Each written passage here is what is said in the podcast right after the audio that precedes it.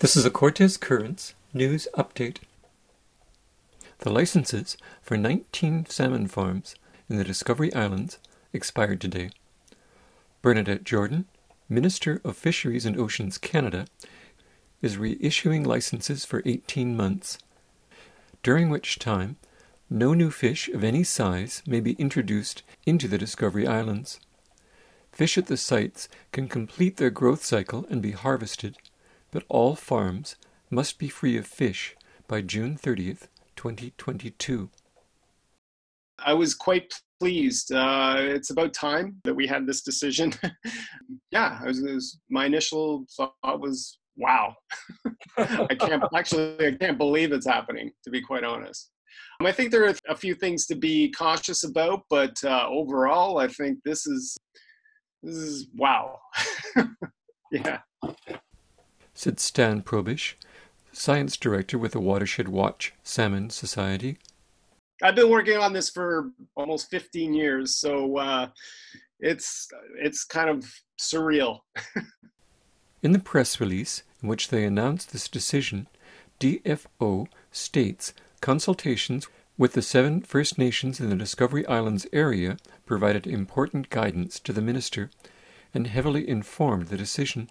In a recent interview with Cortes Currents, elected chief John Hackett of the Tla'amin Nation stated that the Tla'amin, Klahoose, and Homalco had all told the DFO we don't want the fish farms to be renewed here.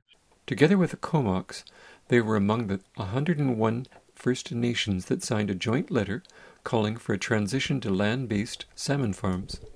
Earlier this year, the Wei Wai Kai and Wei Wai Kum issued a joint press release calling for the closure of the Shaw Point fish farm.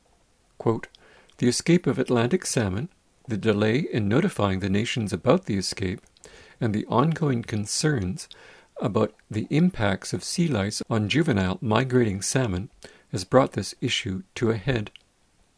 Cermaq Canada and Mowi Inc.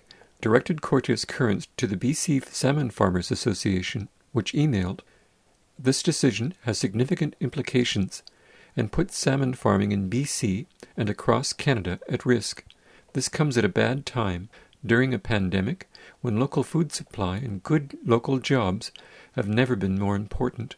We have just received this decision and will be taking some time to consider it and speak to the numerous companies and communities involved in the salmon farming in the province before commenting further. Dan Proboszcz expressed some concerns about the decision to renew fish farm licenses for another 18 months. The vast majority of the fish farms in the Discovery Islands should be able to harvest out naturally through their growing cycle within about six months. So that's my one question is why did they license them for another 18? But there are legitimate reasons for that. Potentially, when you're decommissioning a salmon farm, as we've seen is happening in the Broughton Archipelago, just north of the Discovery Islands uh, right now. The farms still need to be licensed, and it's it's a bit of a process to decommission a farm. There's a lot of infrastructure there, so that could be a reason. And we also need to be cautious because there will still be farm fish in the farms during the next juvenile salmon outmigration period, which is this spring. So we definitely need to monitor that situation. And then the you know the other thing is if we have an election, which some people are kind of thinking we may have one next year, I wouldn't want to see a new federal government roll back this decision because the licenses will still be in play. But other than that, I think this is a spectacular decision, and I I still partly can't believe it. it's great. What does this mean for the rest of the fish farms, the ones that aren't in the Discovery Islands? That's a really good question because just north of the Discovery Islands in the Broughton Archipelago, the First Nations have worked with the um, province primarily and the industry on a transition plan to get fish farms out of that area. Now we see the second huge area, the Discovery Islands, which is about a third of the industry and we see that that is going to be transitioning out.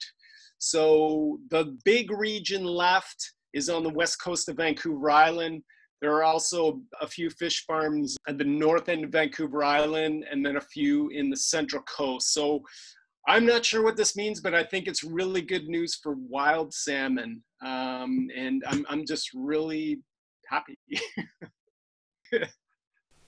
I had two very different questions for Proboszcz.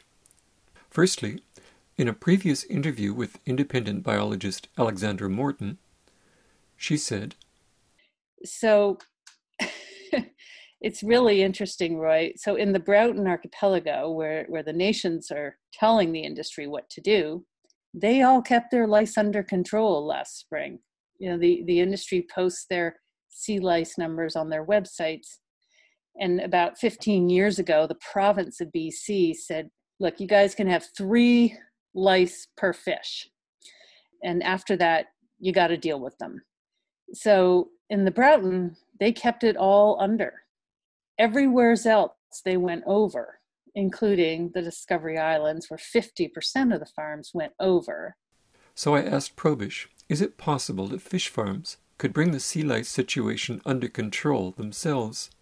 Yeah, well, the, the theory is lice weren't a problem in the Broughton because farms are being transitioned out of there. There's been some farms removed, and it, nothing's been published on this yet in terms of science, but the theory is is that's why the lice levels are beginning to kind of go down there on wild fish. Are you telling me that possibly the density, the fact there were fewer fish farms, was a factor in the Broughton? Yeah, that's what we suspect is is kind of going on there. On a number of occasions, BC salmon farm companies have said it's too expensive to move on land. Tell us a little about the move to land based fish farms in other parts of the world. That is um, an initiative that's happening, particularly right now in the, in the United States. There's a number of farms that are being proposed, places like Maine.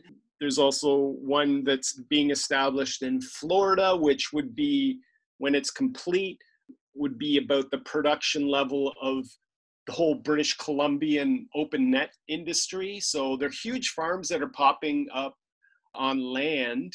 And there is also some discussion around a land based farm being proposed near Campbell River.